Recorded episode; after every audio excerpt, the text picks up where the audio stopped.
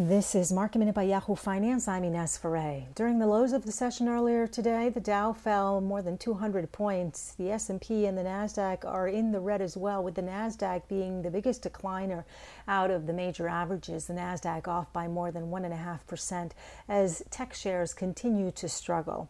Intel is having its worst day in four months after reporting its quarterly results, beating on the top and the bottom line, but its 7 nanometer chip technology is six months behind schedule. And Anthony Fauci said in an interview with MarketWatch that he wouldn't eat inside a restaurant or get on a plane. Airline stocks today are slightly under pressure. Bloomin' Brands reported its second quarter results with comparable sales for restaurants open for dining down 10.7% compared to the same period last year. Locations with off premise only were down 38.6%.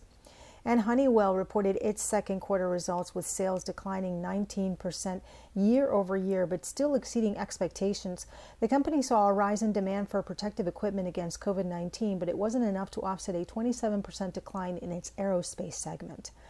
The company said its results were impacted significantly by COVID 19 and oil price volatility.